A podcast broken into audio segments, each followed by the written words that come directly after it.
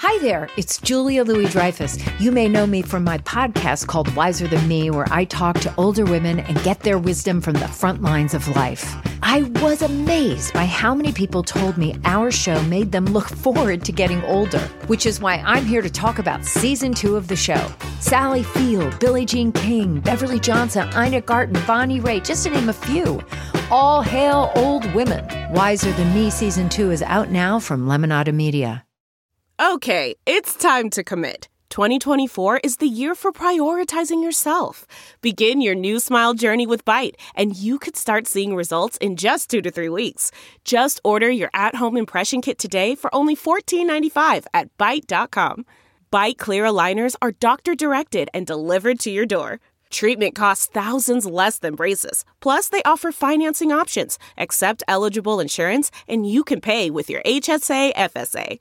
Get 80% off your impression kit when you use code WONDERY at Byte.com. That's B-Y-T-E dot com. Start your confidence journey today with Byte. Welcome to the Mystery to Me podcast. I'm Áine Cain. And I'm Kevin Greenlee. And we love movies and television shows with a whiff of mystery.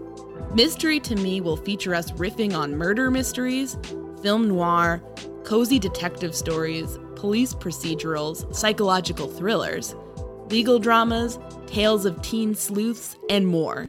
Once we're done yucking it up about whatever we've just seen, we'll serve up our five star final takes on whether it's worth your time. If you're offended by silliness, profanity, political asides, canine related interruptions, and losers laughing at their own bad jokes, beware. Also, note that some of the stories we'll be talking about are pretty dark, and in some cases, exceptionally badly written.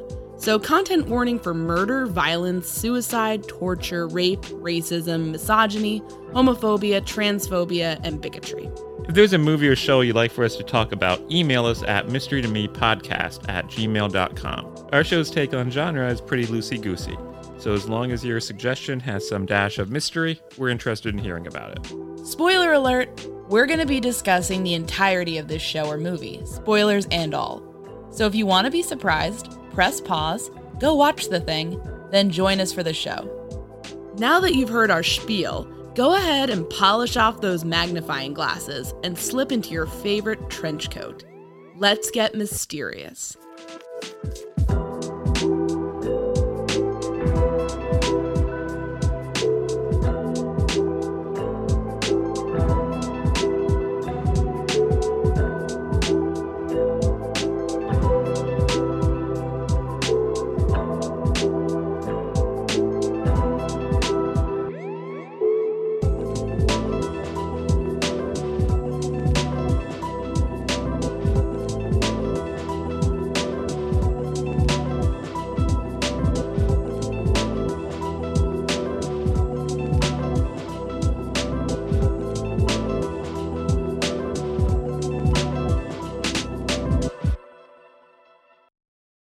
Anya, what did we watch? Well, Kevin, we just watched Death on the Nile. Now, before we talk about it, I wanted to tell you that, like, about 30 years ago, I went with a, a, friend of mine to see this uh, Elvis impersonator concert, and it, it, was just really sad, and I've never really quite gone over it. Oh. And, you know, that's why I, I dress the way I do in my uh, Elvis impersonator outfits to help me get over the sorrow of my past. But you were talking about this movie. That must have been one hell of an Elvis impersonator to do such a number on you. well, I don't even know how I can follow that up. I guess that's the end of the review. Bye, everybody. Give us your five star final. oh my god. I'm holding the envelope to my forehead. Uh, a really badly done movie with lots of bad choices? and the answer is what is Death on the Nile? Because a large part of this takes place, and I'm getting ahead of myself. Yeah, yeah. But a large part of it takes place on a boat named Karnak, which is, of course, the name of a classic uh, Johnny Carson character, Karnak the Magnificent.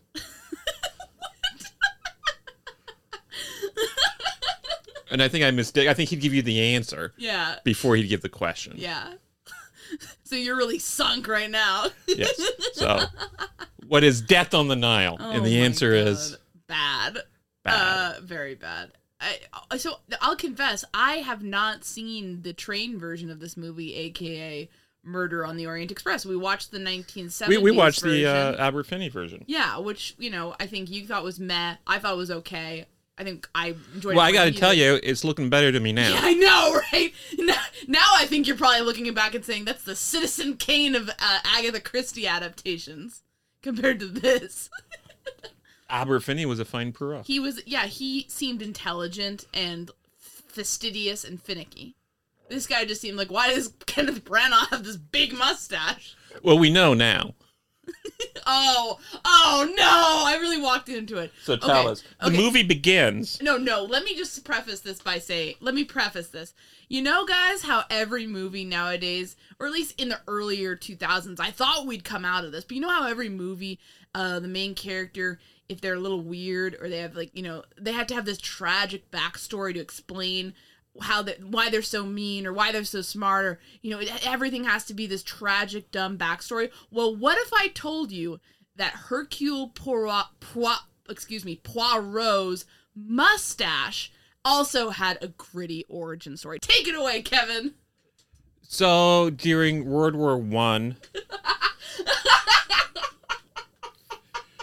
a really awkwardly Oh, computer de-aged Kenneth Branagh uh, is involved. He gets injured by mortar. It's a drawn-out sequence. oh yeah He Goes gets, on he gets injured, he, and he's wounded in the face. And his uh, girlfriend comes to see him in the hospital. She sees his horribly ravaged face, and she says, "Well, just grow a big, ugly mustache. That'll solve everything." that won't call attention to it. Uh, yeah. So, uh, it- w- w- you didn't know you needed it, folks, but Poirot's mustache has its own tragic backstory. I never, never thought we'd come to this place as a fucking society, but here, that's where we are. Why can't he just have? Why can't he just be a weird guy with a fucking mustache? Also, I'm not trying to be finicky. I, I, I'm not the biggest Agatha Christie fan, to be honest. You, you'd think otherwise from knowing me, but I, I, I they're, they're not my favorites. I like some of the books, some of them I'm like, eh.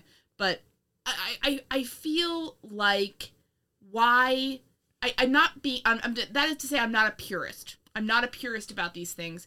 But she was publishing these books not long after World War One. The guy was already supposed to be fucking old by that point. So why did they feel the need to do this? Oh, I'm sure he was a spring chicken. How old was he?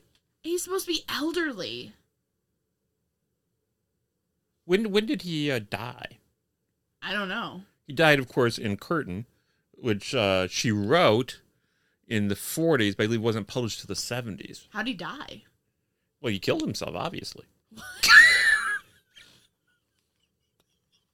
Wait, seriously? Oh my god. Spoiler alert. Oh my god. Because remember, she published uh, the last episodes in the life of her main characters, uh, Miss Marple and How uh, does he? Corey What Rowe. happened? That's awful.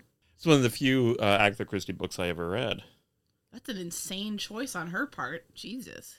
This fucking movie is just I mean I don't know. I we didn't we didn't need we didn't need the mustache tragedy. I guess that's what I'm saying. There's enough going on here. We just didn't need it. He stops uh, Poirot in the last book. Spoiler alert: he kills a man, and then stops taking his own heart medicine, which he knows it will uh, cause his death. My god, that's depressing. Puts Yeah. the mustache backstory to shame. So then this, he takes his this this girlfriend says just grow a mustache, and then she she uh, leaves, and he says I'd I'd love for you to take a train and come see me on Christmas. You know, very nice romantic idea. And she takes the train to come see him on Christmas, and she dies horribly in a train accident.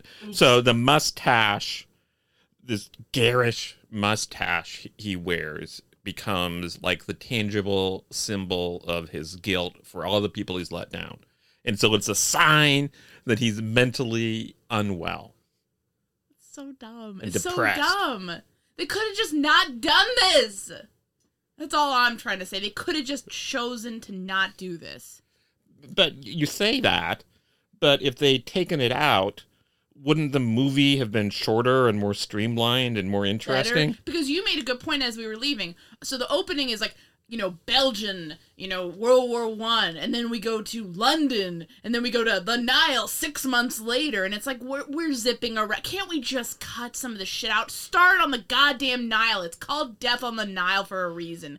We don't want to go to London. We want to go to fucking Egypt. The first, uh, I'm guessing, the first hour, hour and a half of this is basically a really tedious character study of a bunch of unlikable rich people taking a boat ride together. Okay, well that's that's the Agatha Christie novel. And with a bunch of really bad CGI effects in the background. Yeah, the CGI kind of sucked. I, I liked some of. Okay, oh, okay. Let's. So basically, the the setup, and we're gonna talk about that dance scene in a second. Okay, but the setup is basically for the mystery is uh, there's this young couple. It's played by uh, Gal Gadot, aka the woman from that Imagine video, and Armie Hammer, aka Yikes, and aka removed from the marketing material for this movie. And they are basically uh, they're in love, they're on a honeymoon, so naturally they want to bring a bunch of their annoying old relatives slash previous love interests along with them to Egypt for a honeymoon. And, and let's also say this movie, the bulk of the movie, other than the the World War One sequence, the bulk of the movie uh, ostensibly takes place in 1937. Yes. But it's like an alternate universe 1937 where things seem more modern and chic than like anything in like downtown Indianapolis today. I mean, that's it's Indianapolis, baby. Maybe even like downtown Manhattan. Okay, now it's now. a very modern, very modern look to this movie. The people who are wearing modern looking clothes and fashions. There's a couple of uh, older women who are dressed slightly dowdy. Can I can I say that this gave me a wonderful image? What if we to celebrate our passionate love story? What if we invited a bunch of people we don't really like or we've had issues with in the past, invited them on this big dumb barge in the creek behind our house? and then invited some guy with a mustache just to fuck with us all. Wouldn't that be nice?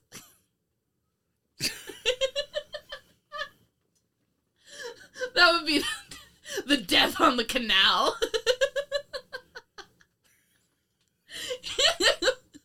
I could, I, I could be pouring, I could be pouring seltzer into the water and be like, "There's enough seltzer to fill the Indianapolis Canal." See, I can't even ask you anything about that without making you name who you'd invite. I know I don't want to name anybody because then you know if they happen to listen to this, they might be offended. Well, that would never happen. No, that's true. None of I don't think anyone we know listens to this because they're too embarrassed for us. But um, yeah, but we I'm sure we could we could think of a few people. Because they get married and the honeymoon, they they take a trip with a bunch of other people and pay all their expenses. Yeah, it's like the opposite of what you should do with your wedding slash honeymoon.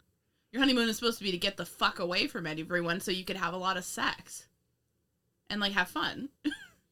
and, well, like, is isn't having a lot of sex having fun? Well, that, but like little little couple activities as well, like sex. Yeah, and also other things. Like what? Like seeing Niagara Falls.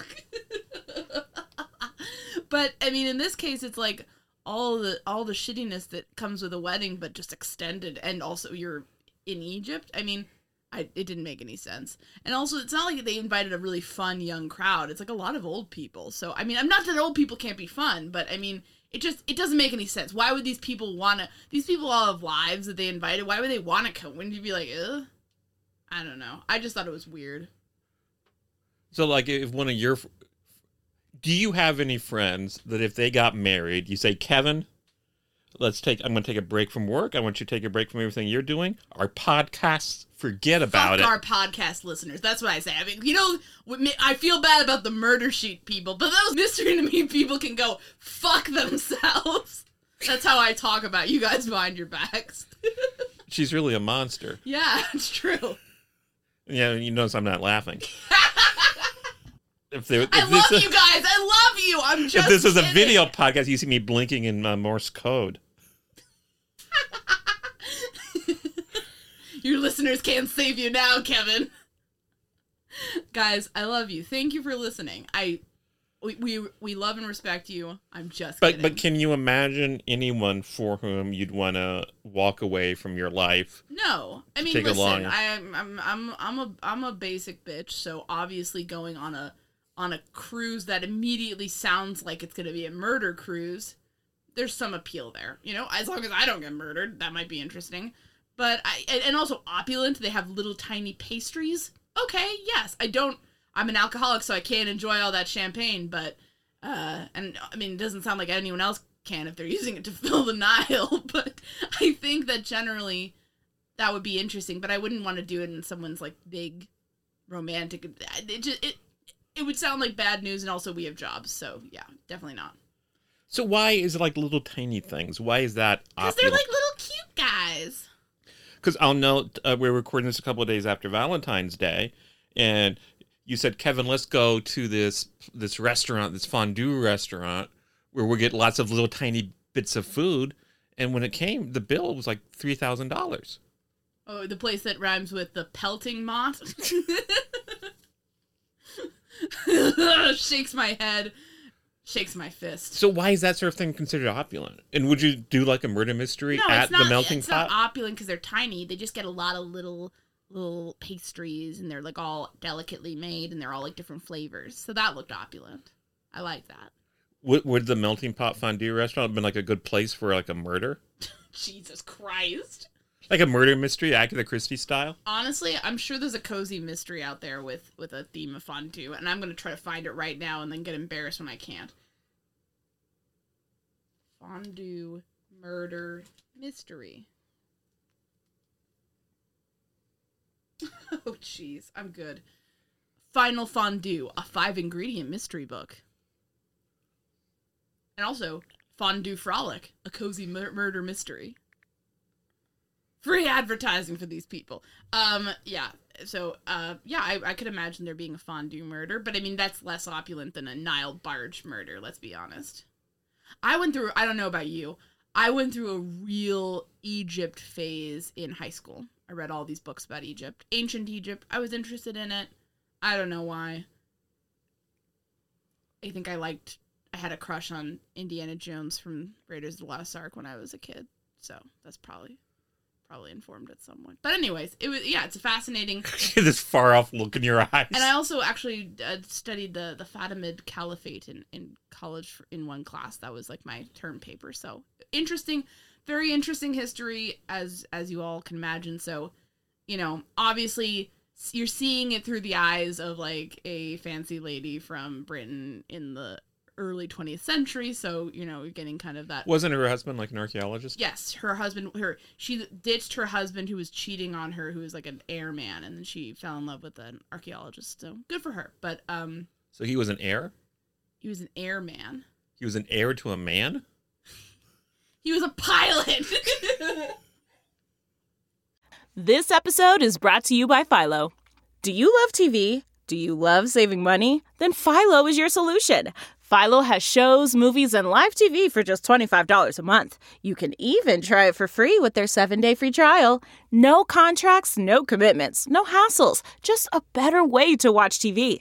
Never miss a minute of shows like the hit docuseries Where is Wendy Williams or classics such as Friends. If you can't get enough TV, then there's no better way to watch. Philo has more than 70 channels like BET, MTV, and AMC. And the best part? You can try it yourself with their 7-day free trial. Sign up today at philo.tv slash poppods. That's p-h-i-l-o dot tv slash p-o-p-p-o-d-s to get 50% off your first month. Delve into the shadows of the mind with Sleeping Dogs, a gripping murder mystery starring Academy Award winner Russell Crowe. Now available on digital. Crowe portrays an ex homicide detective unraveling a brutal murder he can't recall. Uncovering secrets from his past, he learns a chilling truth. It's best to let sleeping dogs lie. Visit sleepingdogsmovie.com slash Wondery to watch Sleeping Dogs, now on digital. That's sleepingdogsmovie.com slash Wondery. She like gone girled herself essentially to get the hell away from him. Uh, that's that's her famous disappearance because he, he was stressing her out so much. now, why are you looking nervous? looking at me with your big brown eyes. Uh, Honey gets dressed sometimes too. I hope she doesn't go and disappear to a spa for an entire weekend, cause a stir. Yeah, what was it in the 20s with like people disappearing? Because didn't uh, Aimee Semple McPherson also do that? Who, who the hell's that? yes, Aimee Semple McPherson. of course. Didn't she? Or am I, am I misremembering? I really, I, I think that, I think that I would, I would probably, I think it would be harder to disappear nowadays. But I think I could probably, I think if anybody out of all of us was going to gone girl themselves and and frame their spouse for murder, it would be me. How would you do it? How would you frame it? I'm not going to tell you because then you'll know my little tricks. And you'll be able to tell the detectives everything you know. You'll have it recorded and I'll have put it out there for consumption. So, no. I'm not going to discuss. I'm just saying I have the wherewithal and I have the capacity for vindictiveness. I'm a lovely person, is what I'm saying. So you're saying that if you get a little bit upset with me, No, I didn't say that. Spoiler alert: in Gone Girl, she only does it after he uh has a fling. so if I cheat on you, Yeah. you're framing for your own murder. Maybe. I'm just saying I related a little bit. I was like, I was like, yeah, mm-hmm. I, I again, I probably make some dumb mistake and get caught, but I guess the answer is don't cheat on me.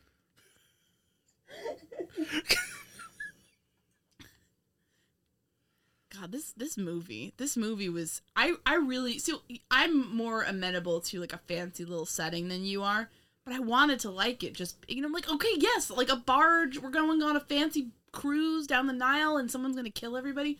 Love it. So I was disappointed in this flick, but It was about what I expected. let's talk about the 800,000 pound crocodile in the room. I, that's that's not the right number. I don't know. I'm terrible at numbers. Let's talk about the dance scene in the beginning because I want to talk about that. This sort of sets a bad tone. So the first like quote unquote modern day scene, Poirot wanders into a blues club. Okay, fine, whatever. That's yeah. I mean, I think that's actually how the book starts. So I'm not entirely sure about that, but um Did you read the book? no, I didn't. I didn't. But that that sounds familiar for some reason. And he sees these this couple dancing, and they're dancing like a sexy dance. Like they're all up in each other's business. They both look very, you know, like, This this isn't 1937 sexy. No, this is not 1937 sexy at all. And like, listen, I'm not trying to be a, like, I don't give a shit at some level, but like, it just takes you out of it because you're like, this is, these are like kids grinding essentially. I mean, and also I saw there there was some, I forget who, who said this, uh, but I saw it on Twitter and like, I was like, this is, this is one of those situations. It was like, these faces have seen an iPhone. They don't look like, they're, they don't look like old timey people. They look thoroughly modern and they're dancing in a very modern sexual way. They're like legs legs akimbo, legs up in the air, uh, you know, grinding on one another.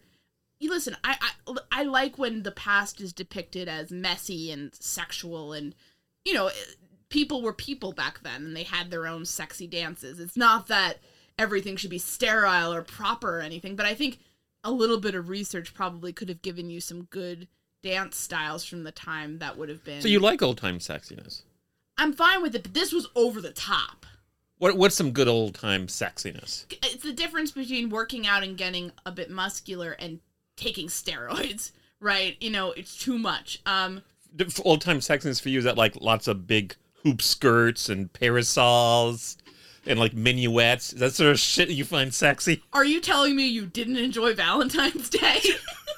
Is this your passive aggressive way of telling me- that you didn't like me coming in in my big hoop skirt parasol combo? Your little southern uh, accent, your little Scarlett O'Hara routine. Oh, but we probably shouldn't be telling people Jesus about our private life. That sounds terrible. I don't want to be a racist plantation owner. yeah, that's so sexy, babe. no, I like it's just I like when, you know, sometimes like people have this stupid idea that like the past was very like innocent or quaint or, you know, like they have, you know, it's just like cuz oh, you know, people weren't sexual crazy beings back then. So, like, good old time sexiness, would that be like uh, in Caligula? I've never seen that movie and I know what you're implying though. So, no. it's realistic for people. People were always people have always been sexual and and I don't even just mean that, but like messy. I mean like like a lot of times old-timey things are are, you know, oh, you know, ind- indeed, sir, and everyone's like tipping their top hat. Not everything has to be that, but this was just very over the top. And then, so basically, we one so Gal Gadot comes in and steals Armie Hammer away from this other woman who I don't know. And in basically the other woman and Armie Hammer are engaged, and then Gal Gadot shows up, and the woman's like, "Well, thanks for hiring my fiance as a treat. Why does why don't I let him take you out for a spin on the dance floor?" And he proceeds to put his face in her crotch as part of the dance move. Which, like, yeah, that sounds period accurate. Good lord. And then, and then we cut to, and now Gal Gadot and Armie Hammer are getting, they they're already married, and now they're they're going on this sad, uh, multi-person honeymoon situation. So you're like, okay, that's awkward. Oh, and the other lady is continuing to follow them around as they go on their honeymoon.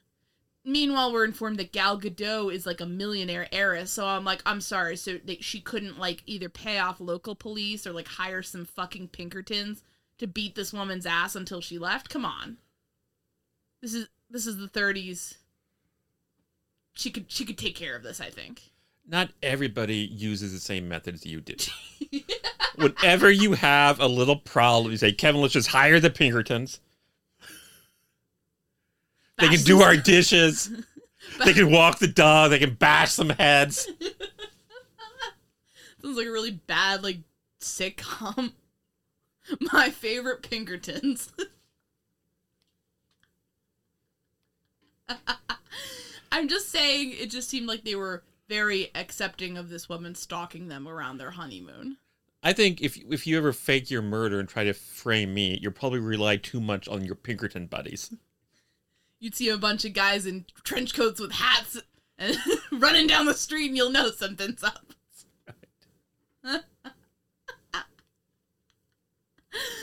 I I just I don't know. It di- didn't okay, if if we on our honeymoon have been stalked by somebody.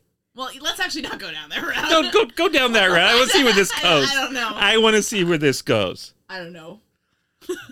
So one of your old flames is Yeah, stalking us on one our of my, honeymoon. One of my old flames who definitely exists, uh, stalking us, shows up as dressed in a sensual red suit and walking around, barging into our Egyptian ballroom. Don't you think we'd Where you and I are dancing very respectfully and tastefully Yeah. on the dance floor. Yeah. Yeah. then don't you think we'd react? Whenever we go out on the dance floor, you always whisper in my ear, "Remember, don't put your head in my crotch." like you think I'm going to forget. after that first time, you know, I, I should realize that you'll never forget. We weren't dancing, then I was just bringing you lunch. you tripped. What does that even mean? you just tripped and things got crazy. No, it's like it's I don't know. It just it didn't seem like they were like, "Oh no." Like it was almost like it was like they were teens at the mall and they couldn't escape running into his ex because she worked at the food court where they needed to eat. Like it wasn't like they didn't act like people who had a shit ton of money and could just be like, "Well, I guess we'll just like it, it, it just seems stupid. Anyways, I mean, again, like some of these are baked into the plot, but just the handling of it just felt ridiculous. So anyway, they get the idea. Well, let's fuck off. We'll we'll we'll like leave this fancy Egyptian hotel we're in, and we'll take all our guests on this exclusive boat ride. down that without Nile." even telling them first, but it's okay because we'll have our maid go into each of their rooms and pack up all their things for them. as one does. See, I wouldn't care for that. No, I yeah, but like she's looking through all our shit. Because we have some things in our luggage which we don't want the maid to see. Yeah. All those drugs. yeah, it it would yeah, I would without asking everybody's permission just it, shit's fucked up. And so they all they're all on this boat now and like I guess I I, I don't even know. And it just goes on. So many people. Russell Brand's there for some reason. Oh, who was Russell Brand? he was the doctor. Oh. Yeah, so that, Yeah. I, I, we don't really need to go into. I don't want to go into all of them. They're just boring. Yeah, the movie wasn't good. We would have picked way better people for our Indianapolis Canal cruise. Don't worry, guys. Would have been a bunch of characters. I won't name in case they listen. Do you think there are characters we could have picked from our own lives, one of whom would have been likely to kill one of us? Yes.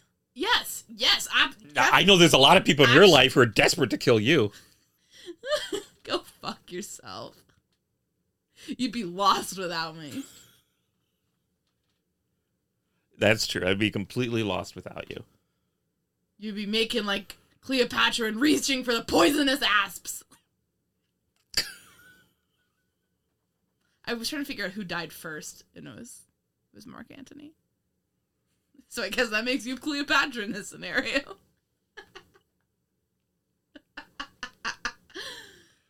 Uh, when I was a kid, I was like one of my. This was also probably a reason I got into Egypt. There was this series of books called I don't even remember what the fuck. I think it was called the Royal Diary series. One of them was Cleopatra, and it was packed with fucking drama.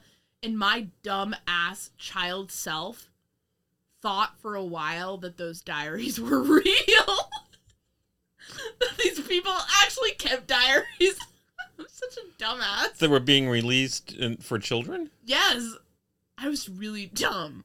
Still am in many ways. I I don't know if whether I like thought that with conviction or I just assumed it was real. so dumb.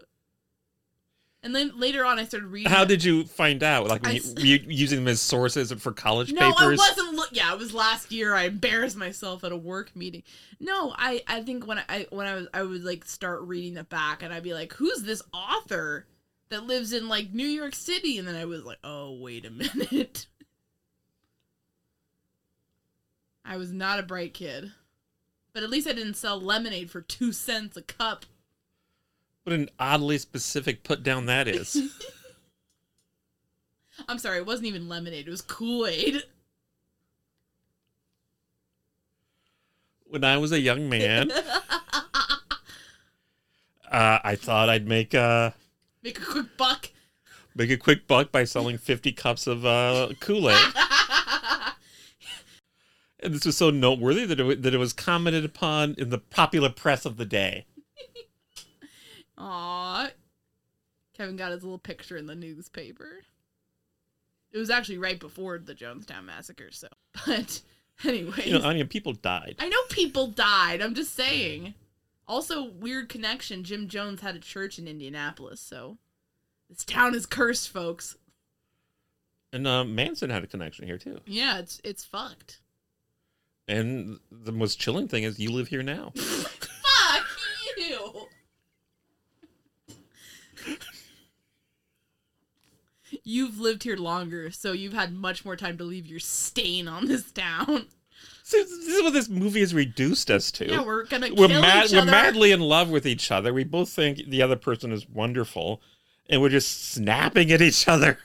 even though we don't, even though we, we, we do love each other, even don't we we do love each other, even though we don't do uh highly sexualized dances at blues clubs in public. Yeah, we do those in the privacy of our own home. Thank you very much. Yeah, I, I don't think we do, Kevin. unless, unless you've been fighting someone over to listen to your blues. Why, why are you winking at me? Oh my god. Okay, so what what okay, so let's let's speed this cruise along. We've been talking for 30 minutes. What did you make of uh Kenneth Branagh's Poirot? It wasn't very good. No, I didn't didn't you? What, you summed it up well in the car. Uh, I said it stunk. Ah, stunk more than an improperly mummified pharaoh. No, what, what, what? Like, did you? You said he he didn't seem smart. I, I say he didn't seem to convey uh, an intelligence that you would expect to find in a detective of that caliber. Uh, you said that uh, he was too emotional. You hate it when a man is emotional. No, I don't hate it when a man is emotional, but everyone, it's just, it's like the whole movie. Everyone's like, "You're so, you're, you're such a robot. You don't care about real people." And then like, imme- like every time something bad happens, he's like looking upset or tearing up, and it's like, why is everyone mad at him about this? You know, I mean, so I, I felt like. I felt like they tried. The, you know, I, you know, you read in an article that the whole stupid mustache tragedy backstory was to humanize Poirot, and I think that impulse isn't necessarily bad, but I think you have to be subtle about doing that, or the character loses some of what makes him interesting, which is that he's kind of a cold fish and very finicky and very fastidious and mostly just cares about his little cases.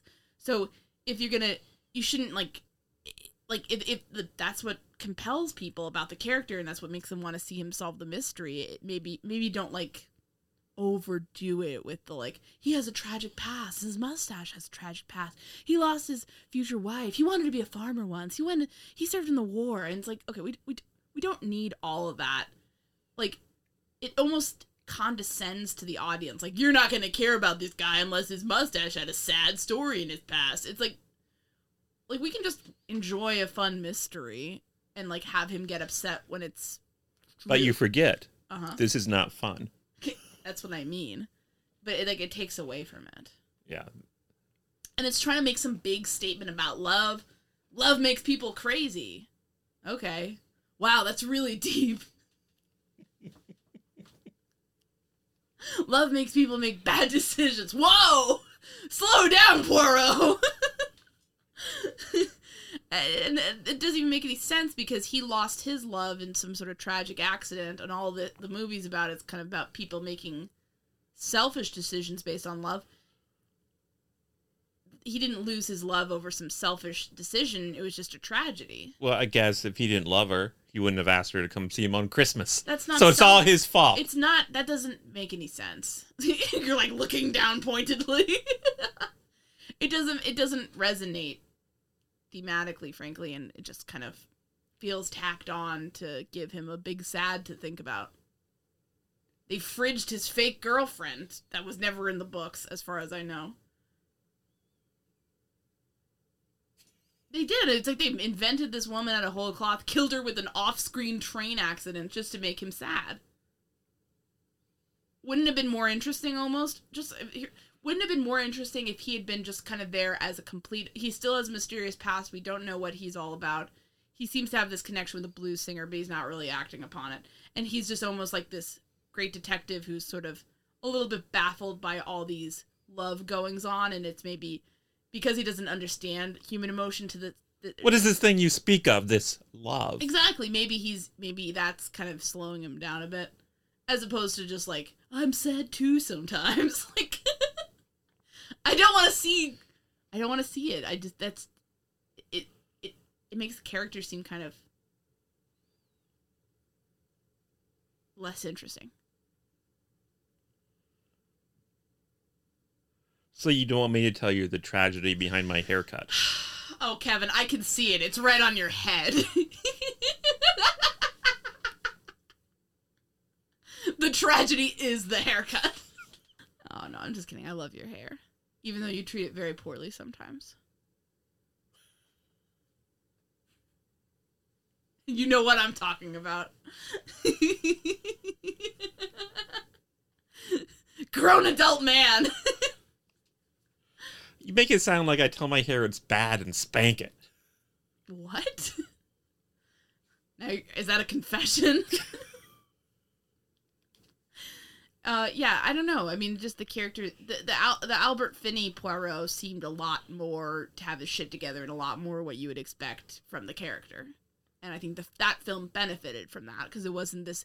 They didn't have to go back to Albert Finney's dar- dark past. Oh, what what happened? You know, his parents were kind of mean to him. That you know tells us all about what we need to know about the murder on the Orient Express. This it just trusted the audience to be like, "Hey, it's this quirky weird guy with a mustache. Wonder what he's all about. Let's see what he's doing."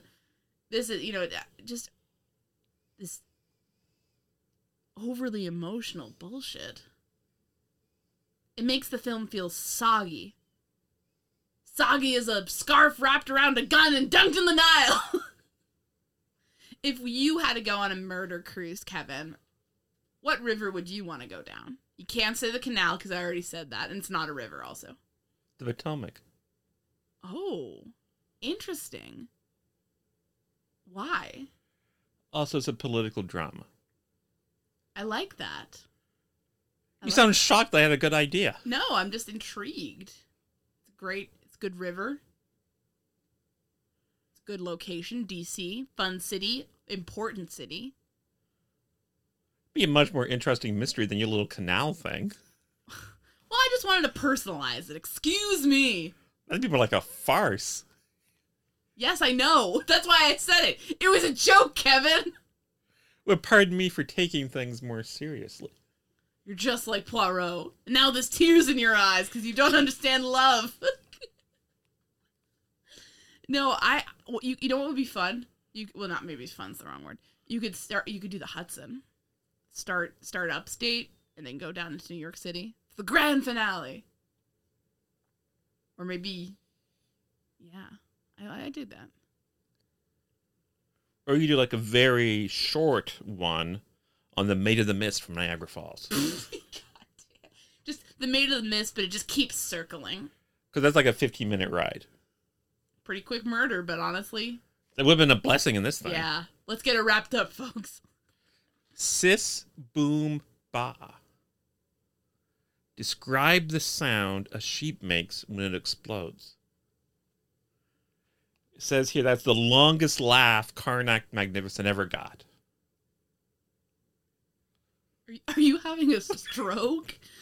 We were talking about Karnak the Magnificent at the beginning of this. right. So that's that's the that's the longest sis boom ba.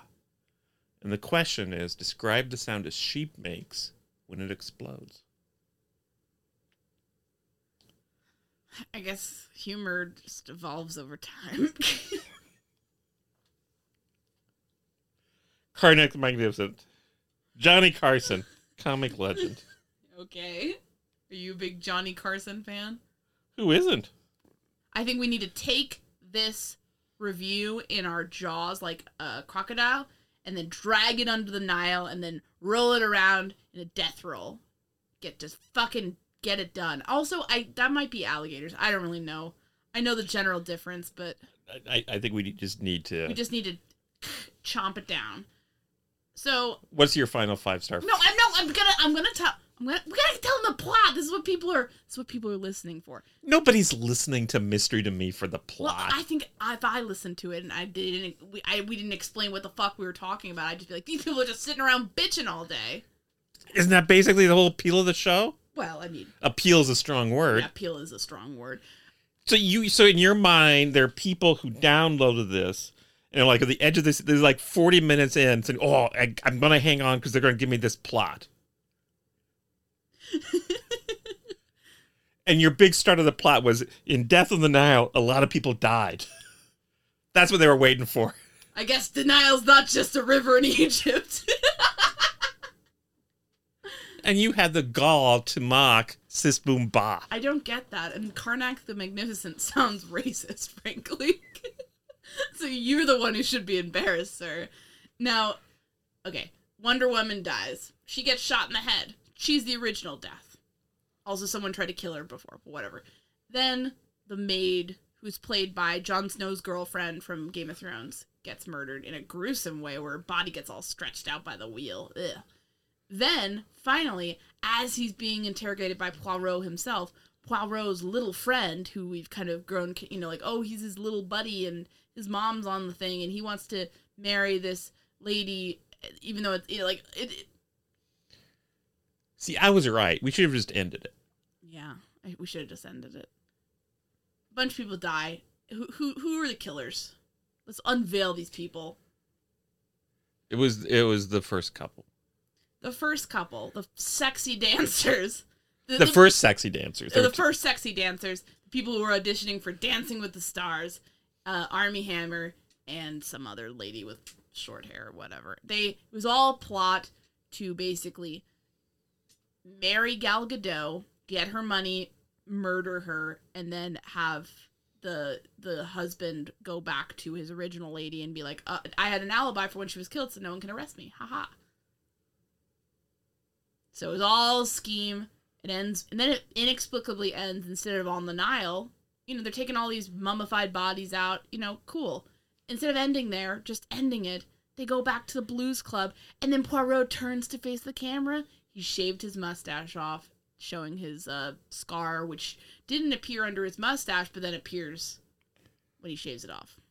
So Armie Hammer gets this attractive woman of great wealth to fall in love with him. She's crazy about him, lavishes all sorts of money on him, give him anything he wants. So why didn't just stay with her and have a discreet affair with the other woman? That's what a gentleman would have done. But Armie Hammer is no gentleman. As we've all found. Yeah, it didn't make any sense. It seemed ridiculous.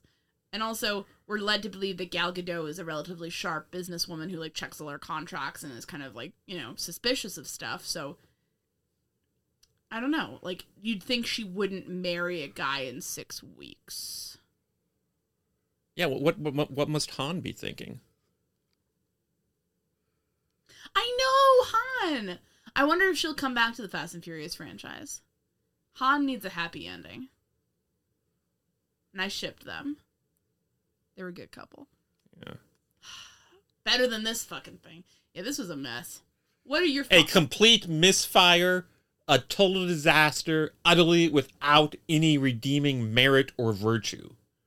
Describe Death on the Nile. now you. okay, let me. I gotta think of a fucking Egypt theme thing to say. Hang on. In Death on the Nile, any hope for entertainment sinks beneath the river's waves and gets eaten by crocodiles. Thanks for listening this week. I'd like to give a special thanks to Kevin T. Greenley, who's no relation to me. He's the guy that composed the great music for this podcast, and you can find him on the web at kevintg.com. You can follow us on Twitter at mystery to me. That's mystery underscore to underscore me underscore. And at mystery to me podcast on Facebook and Instagram. And you can always send us recommendations and feedback of any kind at mystery to me podcast